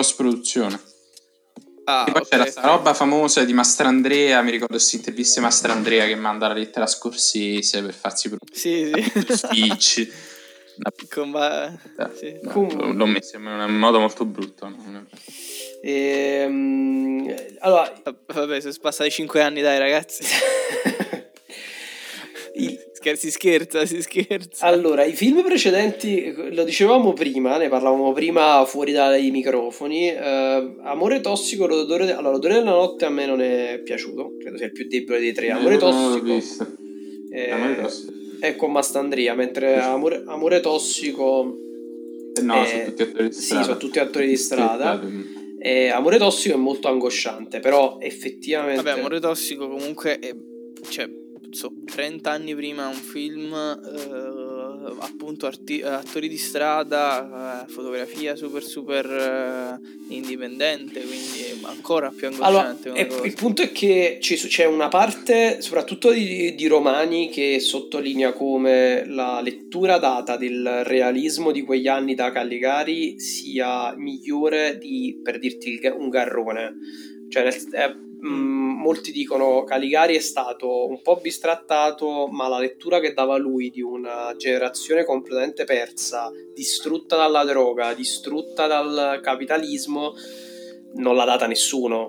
Mm, vabbè, Garrone in realtà alla fine se conti, a conti fatti una volta legato ai due film più, più realisti più neorealisti, anzi uno solo che è Gomorra, poi già reality va verso un altro genere e, e l'imbalsamatore era praticamente, sì vabbè era un film eh, di, di neorealismo ma era un, era un noir però io sono abbastanza d'accordo su questa lettura sul cinema di Caligari. Mm. L'unica cosa è che Amore Tossico è veramente molto duro, cioè proprio duro, quindi ha- da un punto di vista di denuncia ha il suo perché, mentre Non essere cattivo è già più un film di... già più un'opera di finzione, sia perché comunque c'ha, c'ha degli attori professionisti, c'ha anche dei tecnici professionisti, sia perché il film è scritto in un modo da farti risultare simpatici questi due protagonisti che poi sono Luca Marinelli e Alessandro Borghi. Mm, e, e- e ha questa sua cifra comica anche in alcune prima vi, vi- vi citavo la scena quella in cui loro giocano a calcio sulla, sulla spiaggia a un certo punto Marinelli si ritrova la siringa conficcata nella mano che è una scena abbastanza comica Che, che è un po' tutta la, pa- la paura che abbiamo tutti Ah, sì, sì, quando vai sulle spiaggia. spiagge libere a Sì, pallone. sì, la paura veramente che quei sogni, quegli- quando fai quegli incubi. O c'è una scena che ricordo di loro che dividono le paste e le danno uno che le deve vendere che è completamente deficiente e loro gli ripetono le cose, sembrano Benigni e Troisi con Leonardo da Vinci. Eh, comunque è da riscoprire, cioè Caligari è uno di quei registi che ha fatto tre film, se non ve li vedete tutti e tre, che cazzo, cioè vuol dire proprio che veramente vi meritate la, la maratona di Harry Potter ogni lunedì e martedì su Italia 1. E, e io citerei solo un ultimo film del, su Rai Play, poi magari facci- diamo un paio di chicchette su YouTube, però poi basta e vuoi andare a cenare. Eh, ed è l'audace col... Anche che già abbiamo superato, uno- superato un'ora e un quarto. Ma quando dai. c'è Federico sappiamo che il rapporto dura sempre di più. È Si proprio una sfora, si sfora. Però è stata Sì, molto ragazzi. più dinamica. È una questione proprio di rapporto. A lui c'ha questa cosa, c'ha questa nomea del rapporto duraturo, la vuole portare avanti. Che è l'audace colpo dei soliti ignoti, che è un capolavoro del cinema, del cinema italiano. E, mm, vabbè, non- la quantità di attori italiani è l'Ocean's Eleven all'italiana, ma il vero Ocean's Eleven all'italiana, prima di Grandi Magazzini, che poi è stato il secondo Ocean's Eleven all'italiana. E da, da Mastroianni a, a Gasman allo stesso Totò filmone ma filmone di quelli proprio che per- quando sei triste e stanco invece di mangiarti fiesta quando non ci vedi più dalla fame invece di mangiarti fiesta ti vedi l'audace colpo i soliti ignoti poi alla fine ti fai una bella pasta e fagioli come, come il finale del film eh, io non, non- so che altro aggiungere se non, eh, se, se non questo. La scena forse di Totò sul tetto è quella che io ricordo, una delle, di quelle immagini cinematografiche che ho stampato nel cervello come, come se l'avessi vista pochi minuti fa. Eh, bene, bene, allora Rai quindi c'è tanta roba, faccio un recap veloce, e giusto Sì, che- c'è un bot, e ne ne abbiamo detti pochi. eh. sì, ne Io abbiamo al- detti pochi. Ma io sono rimasto sorpreso ieri comunque eh, perché mi sono fatto un attimo un... Ma a me sembra anche che veramente in realtà tanta roba. paradossalmente abbiano tolto un po' di roba e soprattutto se ti vai a vedere molti dei film che in realtà sono disponibili sul Rai- sulla Rai non sono su Rai Play. Tipo l'altro giorno stavo cercando un film avevo visto che dove- doveva essere sul Rai Play, nel catalogo dal sito di Rai Play non c'era, però poi c'è un'altra pagina caduta in disuso in cui ci sono ancora altri film. Che sì, sì. cioè, dimenticate di togliere. Nel dimenticatoio. Ah, bene, bene. Sì, dai, sì, se... sì. La... Come si chiama la pagina? Così la segnaliamo. No, è basta. Se cercate, io tipo avevo cercato Il cavallo di Torino, che vabbè è un pippato, eh, che è un film di Beratar del 2011, che doveva essere su Rai Play. Io quindi l'ho cercato sulla, sulla, pagina, ma non l'ho trovato. E poi ho trovato questa pagina che aveva insomma un'interfaccia da 2008. Che aspetta, adesso ve lo cerco un attimo. Però mi metto in muto così non sentite il mio. e poi ve lo dico. Eh, no, vabbè, in effetti è interessante. Mentre Federico cerca, io faccio il recap di quello che abbiamo trovato, che abbiamo selezionato. The Tree of Life di Terence Mali, Captain Fantastic, Gatta Cenerentola di Rack, lo chiamavano G. Grubu, The Art Logger di Catherine Bigelow, Babel di Alejandro Gonzalez Inaritu, Demolition con Jake Gyllenhaal, Map to the Stars, l'ultimo film di Cronenberg, proprio l'ultimo, nel senso che poi non ha voluto più fare toccare una cinepresa. Gimme Danger di Jim Jarmusch su, su Iggy Pop e gli Stooges. Uh, Below Sea Level, che è uno, un documentario di Gianfranco Rosi, uno dei primi, diciamo, diventati di pubblico dominio. Santiago Italia di uh, Nanni Moretti, l'ultimo lavoro di Nanni Moretti. Suburbicon, l'ultimo film di George Clooney, non male affatto, da vedere un po' passato in sordina. Tutti i film di Tosò, l'abbiamo messo così, buttato lì, nel senso che dovete vederli tutti. Diciamo i più famosi. I più famosi, ma... però nel senso potete anche vederli tutti, sono un centinaio. Uh, ci, dalla, dalla, fine della quarantena ci separano almeno altri due anni, quindi... C'è, c'è Infatti chi, chi, chi, cazzo ci dice tutto questo tempo? Vedetevi tutto. Francofonia, che è il film di... uno degli ultimi, forse l'ultimo di Sokurov, adesso non ricordo tutti i santi giorni di Paolo Virzi, ma giusto per vedere come era fatto Marinelli qualche anno fa prima che diventasse figo. Non essere cattivo, sempre con Marinelli, ma qua di Claudio Caligari, l'ultimo film di Claudio Caligari prima che morisse, molto bello sulla periferia romana, la droga, con un Alessandro Borghi dannata. E l'audace colpo. Droga no E l'audace colpo dei soli signori. Fede, sei riuscito a trovare quanto ci serviva? Sì, è il sito di Rai Cinema però in realtà dalla pagina di Rai Cinema non si trova un cazzo. Quindi l'estate del Signore sono infinite. Se cercate su Google e siete fortunati qualche film e ci mettete vicino Rai, magari lo trovate perché sono pagine eh, abbandonate.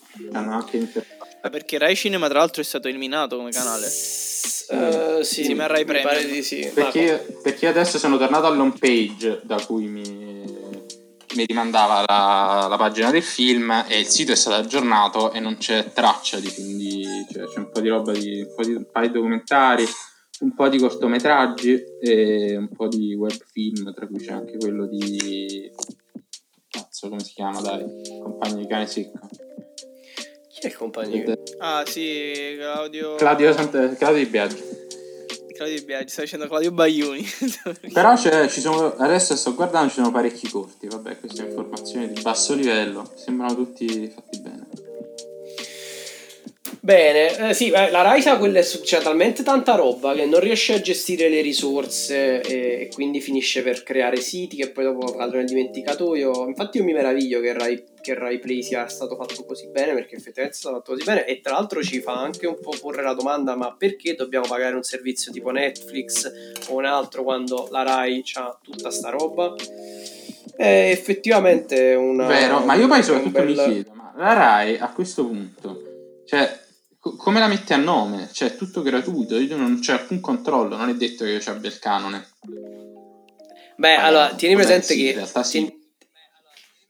No, in, in teoria, uh, tieni presente che la RAI fa arrivare nella bolletta della luce il, la quota del canone a tutti. Poi sei tu sì. a dover chiedere l'esenzione. Okay, la tassa della televisione. sì, do, ma sei tu a dover chiedere l'esenzione e e a dimostrare che non solo non hai l'antenna, ma tra l'altro secondo me oramai l'esenzione non la danno proprio a nessuno perché obiettivamente Rai Play lo puoi usare, quindi, ma io infatti sono d'accordo che tutti quanti paghino il canone, cioè ha senso, poi che poi debba essere un reale servizio pubblico è un altro paio di maniche, però una volta che sta, si è stabilito che è il servizio pubblico tutti pagano il canone, ma proprio tutti nella bolletta perché tanto oramai l'app te la puoi scaricare, insomma, quindi non, è, non farmi credere che se non c'è la televisione a casa non te lo vedi, anzi a maggior ragione dovrebbero cercare di... Ma hanno provato a farlo con uh, Fiorello, con uh, Rai Play, viva Rai Play, però... Insomma, Sì, Rai Replay. Rai Replay, come cazzo si chiama.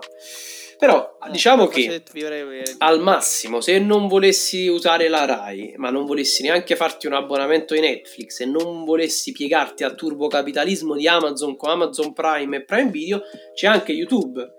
E su C'è anche il torrent. vabbè. No, io voglio- vo- vorrei, vo- no, vorrei fare una pic- piccola Ma, precisazione. ma ho aggiungiamo un attimo altro- quella, quella cosa di- che c'era all'inizio di DVD un po' di tempo fa. dove- Ruberesti mai una televisione? No, però vorrei fare un disclaimer che ho già fatto in un altro podcast che fino a, penso, in realtà forse ancora adesso, però devo trovarla. C'era una pagina del sul sito di Fastweb ufficiale che spiegava come scaricare i film da torrent. Bene, vero. E e con la loro superficie. Quindi adesso non solo ci prendiamo un'indagine della Guardia di Finanza, ma ci prendiamo anche una denuncia di Fausto. Sì. Ok, bene, guarda, allora io eh, su- vo- parlerei giusto un volante di YouTube, ma lato mio vi, di- vi do due suggerimenti, poi dopo vi lascio spazio libero fino a quando non mi viene una fame bestiale, perché su YouTube per la quarantena Fandango, che ha, che ha il suo canale, ha deciso di regalare a tutti quanti gratuitamente, quindi su YouTube si trovano, i due, fi- due dei film, dei tre film di Gipi come regista, Gipi il, il- il fumettista. Ehm, e sarebbe il suo primo film che è L'ultimo terrestre che io non ho visto, quindi lo suggerisco, ma così un po' occhi chiusi. E eh, Il ragazzo più felice del mondo, che è recente perché è del 2018-19, eh, che ho visto invece una ventina di giorni fa e che straconsiglio, ma proprio straconsiglio, ma Fede, soprattutto a te che sei. A Giorgio no perché è stato cattivo, però a Fede, tu che sei amante Mm, di un Non cinema essere cattivo tu, Chico. di un cinema ibrido, molto ibrido. Eh, te lo consiglio perché è fatto benissimo, ma proprio fatto bene, scritto benissimo. eh, non so, cioè, se Non so, io ho visto la prima scena l'altra Vabbè, volta, prima- è quello lì che... La vita di Adelo. la vita di Adelo, Esatto. sì, sì. Visto La prima scena stavo La la vita- la- moltissimo, mi stavo tagliando. Quindi- L'intro, la parte iniziale è da sentirsi male dalle risate, però poi dopo il film, a parte essere molto divertente perché è divertentissimo, cioè, cioè, è fatto proprio bene, sembra un film di Woody Allen, fatto molto bene quando Woody Allen voleva fare, eh, faceva prendi i soldi e scappa o anche Zelig Mm. perché c'ha tutta questa cosa del...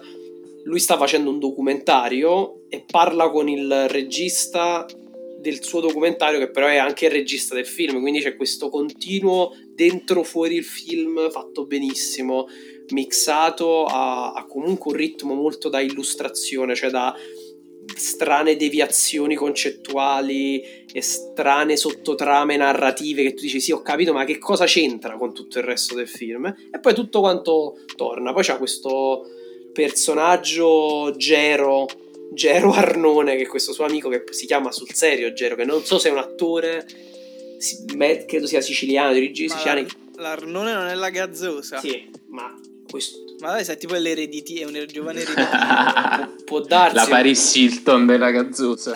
Questo Gero Arnone è un fenomeno che io non capisco perché non si- il cinema ancora non se ne sia appropriato. Sembra un personaggio di Boris, però riuscitissimo, proprio riuscitissimo. È un, un- un personaggio, un mix tra Boris, tra il caso Scrafoglia e Guzzanti e qualcosa dei primi film di Nanni Moretti, tipo Ecce Bombo. Eh, vedetelo perché vi, vi- veramente Vabbè, la mina. sì, no, è veramente una mina di film, cioè proprio vi tagliate di brutto quando lo vedete. E questi sono i miei due suggerimenti. Il primo ha un po' occhi chiusi, però avendo visto il ragazzo più felice del mondo, immagino che anche il primo di Gibi, l'ultimo terrestre, possa essere tanta roba.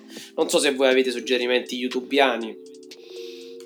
Io qualcosa ce l'ho, ma giusto due o tre cose, cazzatelle. Vabbè, io in primis direi che ci sono due titoli che si possono riscoprire se ci avete voglia, horror, se siete amanti dell'horror, che sono La notte dei morti viventi e Nosferatu, che sono due film abbastanza vecchi, però fanno- hanno fatto la storia del genere. E un'altra cosa da riscoprire potrebbe essere un documentario che è Super Size Me, che penso che tutti conoscano. Quello di lui che mangia- un documentario di...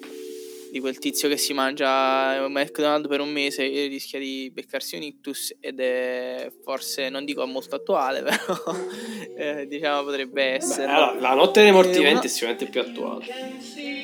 Sì, questo sì, assolutamente. Anche, anche non sferato, magari, visto che siamo tutti quanti in casa, stiamo diventando tutti bianchi come dei vampiri.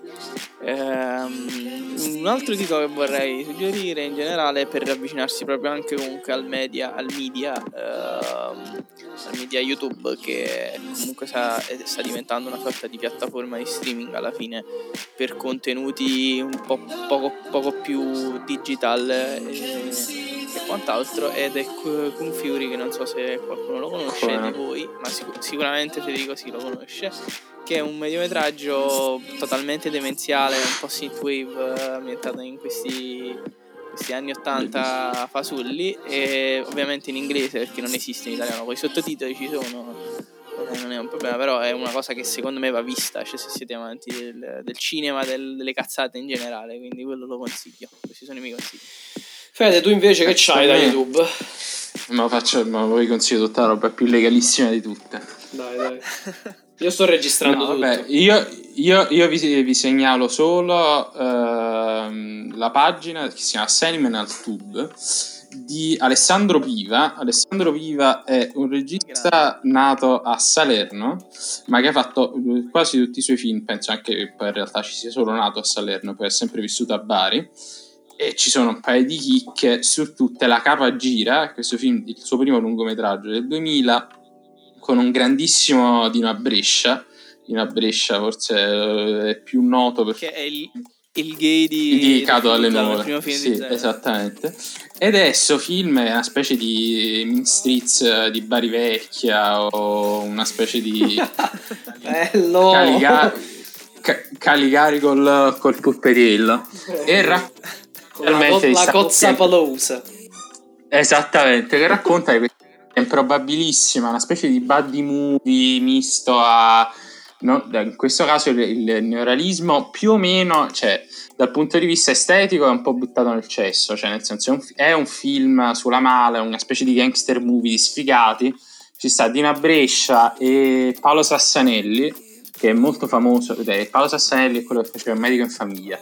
Io quando lo vidi eh, in questo film qua che parlava in Bari se stretto, cioè proprio è una roba che non si può. Eh, insomma, È quello che fa anche se io sono positivo. che Esatto. Ah, ok. esatto. Fa, fa- mi pare il, il, il fratello, no, il, aspetta, chi è? Il, eh, comunque fa la parte di un gay, sono positivo, quindi. Sì. E vabbè, comunque sostanzialmente sta storia di sti- sta coppia di, diciamo, malavitosi di basso rango che devono andare a recuperare sto paccotto di droga che arriva dall'Albania. C'è una prima sequenza fantastica in cui ci sta sto, sto tizio della mala barese che aspetta degli albanesi che arrivano col barcone sulla spiaggia guardando da una vecchia televisione portatile di quelle col coso che arrivino intanto che beve caffè e c'ha una colonna sonora spaventosa, fighissima. C'è una prima sequenza, quella dopo i titoli di testa, che è una ripresa all'interno della macchina di Bari, che poi riprende anche nel suo film successivo, con sta musica sotto, è grandiosa. C'è Dino a Brescia che fa questa specie di strano gabber barese, di gabber, uh, i- di quella sottocultura di, da rave degli anni 90 ed è un film pazzesco, cioè, fa, fa schiattare dalle risate, c'è un paio di scene fantastiche, tra cui quella là in cui c'è Songa 3000, che è diventato una specie di frase cult del film, che sta lui dal paninaro e becca, becca sto tizio, inizia a posteggiarsi questo dentro la macchina, si pigliano, si pigliano a male, ed è una scena fantastica. E c'ha penso anche di uno dei finali più divertenti, non è uno spoiler perché non, non- non vi rovina niente, che finisce con queste riprese eh, reali in qualche discoteca di bassissimo rango a Bari in cui ci sono questi tipo Grande Fratello, Provini che ballano davanti alla telecamera con questa musica tecno sotto. Comunque è un film pazzesco e però in realtà poi Alessandro Viva ha messo tutti i suoi film, non so come abbia fatto con le case di produzione, probabilmente li ha presi a calcio in culo, forse non vende manco un film, poraccio, quindi forse sono introvabili, forse no. È pieno, de- c'è, c'è tutto quello che ha fatto, dagli spot sul polpo alla piastra a un documentario che si chiama Pasta Nera, che è una specie di Santiago Cile, in, cioè come, come, diciamo forma, che racconta questa storia in realtà molto interessante, un po' sconosciuta, dell'Italia post-bellica, eh, un periodo in cui molti bambini del sud Italia furono di fatto adottati temporaneamente eh, da famiglie dell'Emilia Romagna e del Veneto e ricostruisce attraverso anche una serie di... è un film credo finanziato dall'Istituto Luce attraverso il materiale di repertorio di questa specie di migrazione di questi bambini che tornano, che vanno su, che lasciano le famiglie e vanno, vanno a vivere in Emilia Romagna. Ed è vabbè, alla fine è un film di talking heads, cioè sono interviste, però è breve alla fine, sono 50 minuti ed è interessante. Ma si trova di Ma... Il grande Ma Alessandro come si chiama il canale Seminal Tube. Seminal Tube e se non sbaglio, Con- ma forse sto dicendo una cazzata, come simboletto c'ha un Sì, sì, c'ha proprio il, lo spermatozoo. Sì, sì. sì, sì, fantastico. Mi ricorda No, un po' questo La capa gira mi ricorda un poco un film che vidi tanti anni fa che è del 2001, quindi pensa di Enrico Carla, scusami, di Enrico Caria che mh, eh, con Biagio Izzo, si chiama Black Jack, scritto proprio Black con la K, Jack Sì, con la. K. È un film che vidi al cinema e ne ma che cos'è sta robaccia? Poi cominciai a, a ripensarci, è un bel film pazzo, sembra un... Stava pure tipo Lillo nel film, se non sbaglio. Lillo e Greg. Sì, può darsi, può darsi. No, ma era un film strano. Di, tu- parlava di questa Cazzo. specie. Biagio Izzo faceva il, il dentista. C'era questo. Sì, è un film, un trash movie, però. boh, È una produzione, basso, produzione a basso costo su questa. Sulla droga, questa droga strana blackjack che ti prendi e ti fa dormire per tipo due settimane. La gente ti crede morto. Quindi tutti quelli che la assumono cominciano a, a essere seppelliti vivi. No, però è un, sono quei film italiani, è, è quel substrato di cinema italiano che, che do- su cui dovrebbe, bisognerebbe fare una retrospettiva. Tu pensi che praticamente Sì. film del genere Vero. hanno poi formato generazioni di registi americani che adesso sono maestri, ma non ti dico Tarantino o Scorsese, ma anche tanti altri registi che poi adesso lo stesso Paul Thomas Anderson, cioè ci sono registi che poi dopo hanno tra virgolette campato con quello che hanno visto di cinema un po' nascosto, non solo italiano, eh, figurati, non è che adesso stiamo a fagli autarchici, però bella roba, bella roba, dai, anche su YouTube ci stanno No, poi si trovano, sì, si trovano. Poi ci sono, cioè vabbè, non non diciamo illegali, però credo che questi siano legali. Quasi tutti i film di, di Tarkovsky su, su Ma allora, noi diciamo che lo- il punto è che fino a quando noi non sappiamo se sono legali o illegali, li consigliamo. Se poi sono illegali, eh, Eh, noi, mi- siamo, mi, assumo la no, responsabilità. noi- di noi questo. siamo per la legalità. Quindi il senso è che se riuscite a trovarli legali, che dovete farvi un abbonamento, dovete fittarli, è meglio. Se proprio non li trovate, perché ci sono dei film che davvero non si trovano neanche se uno dice io lo voglio pagare, lo voglio pagare anche 10 euro per noleggiarlo, ma non lo trovo, lì Tipo c'era The Following, il, film- il primo film Eh, di Christopher Nolan che non si trova da nessuna parte, poi è spuntato su YouTube a caso. Appunto, quindi sa- cioè 31 salvi tutti se lo trovate. Credo che al regista interessi più che tu vedi il suo film tu veda il suo film eh, rispetto a- al caso contrario Eh, io chiuderei solo con una piccola notizia non so se avete visto ma Cannes è stato definitivamente o meglio più che cancellato non si capisce bene che cosa sta succedendo a Cannes perché mm, era stato rimandato da maggio a luglio, poi probabilmente hanno detto sì, ho capito, ma a luglio stiamo, stiamo ancora in questa situazione, non si può fare. E, e tipo il presidente o comunque gli organizzatori hanno detto una strana cosa, cioè tipo che appare ormai difficile pensare al Festival di Cannes come lo conosciamo, stiamo studiando delle, delle altre vie, delle altre forme per, per il 2020.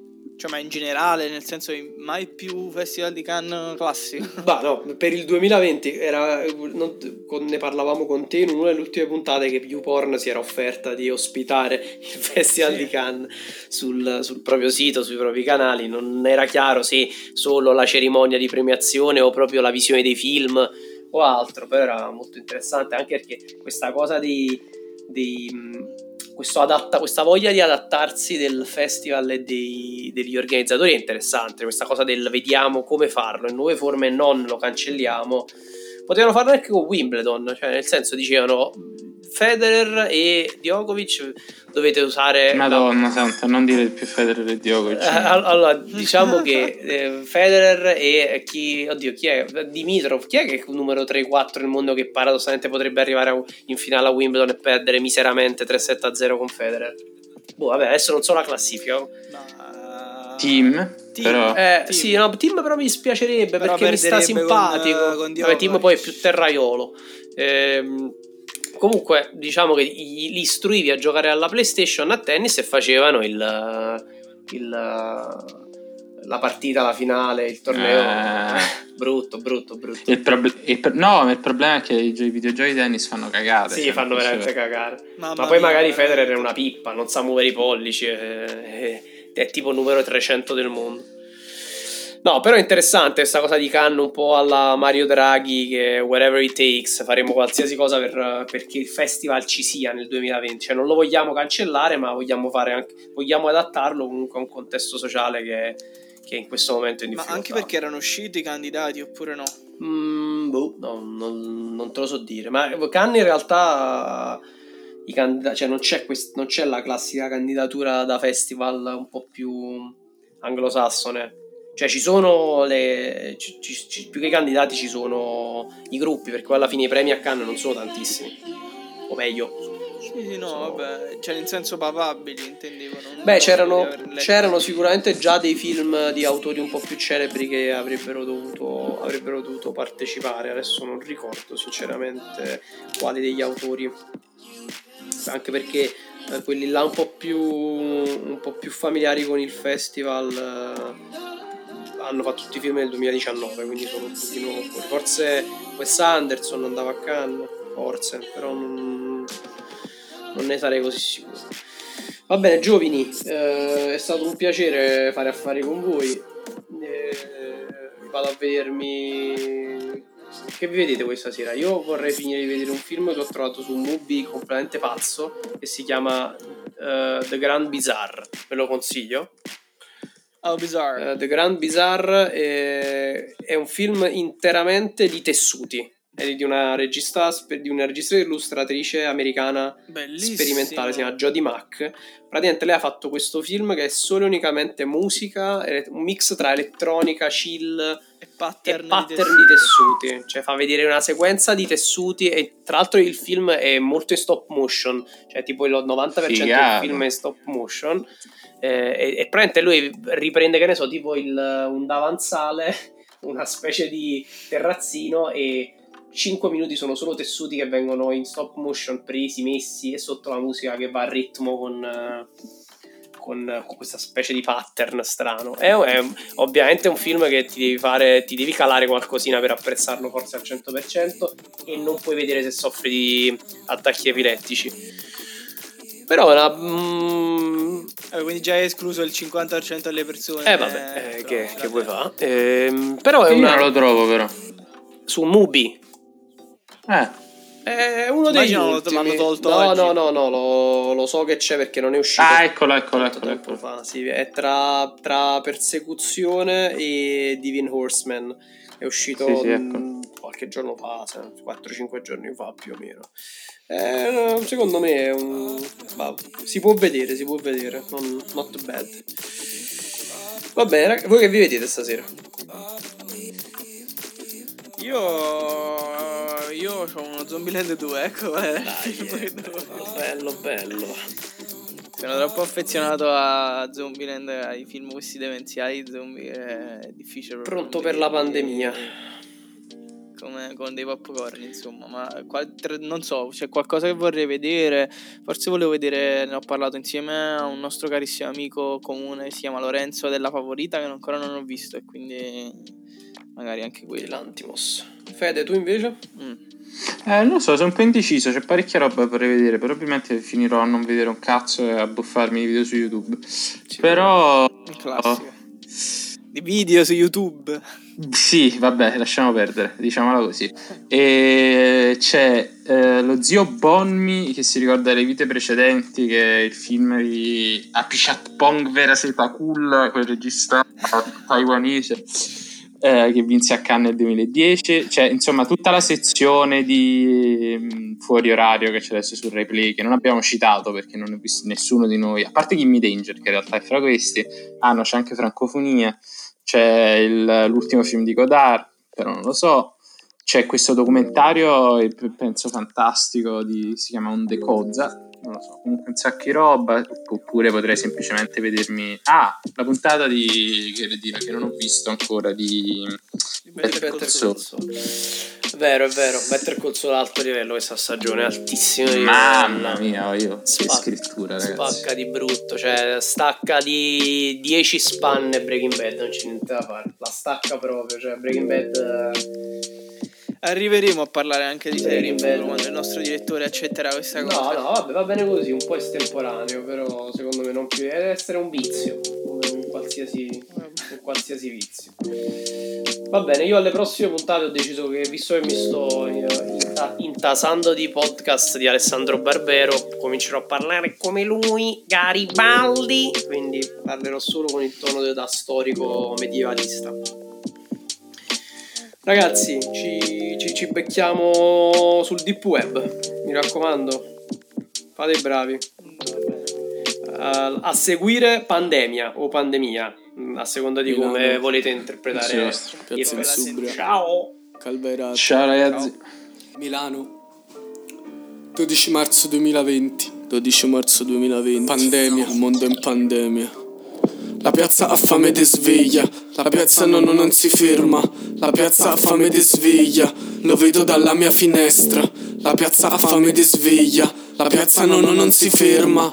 La piazza ha fame di sveglia Lo vedo dalla mia finestra. Mamma mamma quando fa male Mamma anche Napoli rumore romare. Mamma mamma mamma ma quando fa male Tengo pure nonno chiuso fisso in ospedale Frate mi fa male la testa i pensieri pregano pregano Manco fosse una messa. Io mi guardo allo specchio ma finisco poi per fare rissa. Cerco ovunque il bene ma l'odio poi mi eclissa. Il caos non ha Dio La pandemia non ha Dio Il mondo non ha Dio. Io non so più il nome mio Il caos non ha Dio La pandemia non ha Dio. Milano non sa il nome mio Il mondo saprà il nome mio Puru puru Simo song fatto ma mo faccio una tacan yeah, yeah. Puru puru puru puru Simo song fatto ma mo faccio una tacan uh, faccio tacan yeah. Puru simo song fatto ma mo faccio una tacan Sul buono gas che capo stonga dam. Roba naturale freddo diretto tra Spagna. Roba naturale no chemical no bamba. La piazza ha fame di sveglia. La piazza non, non, non si ferma. È pandemia sulla terra. È pandemia sulla terra.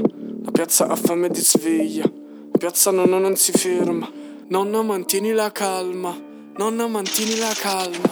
Milano mi sta bastonando Prima mi indica dove è il traguardo.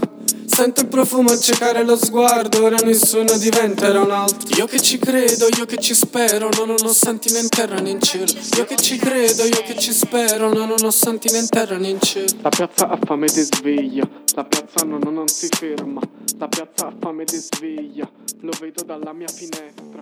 La piazza ha fame di sveglia La piazza non, non si ferma.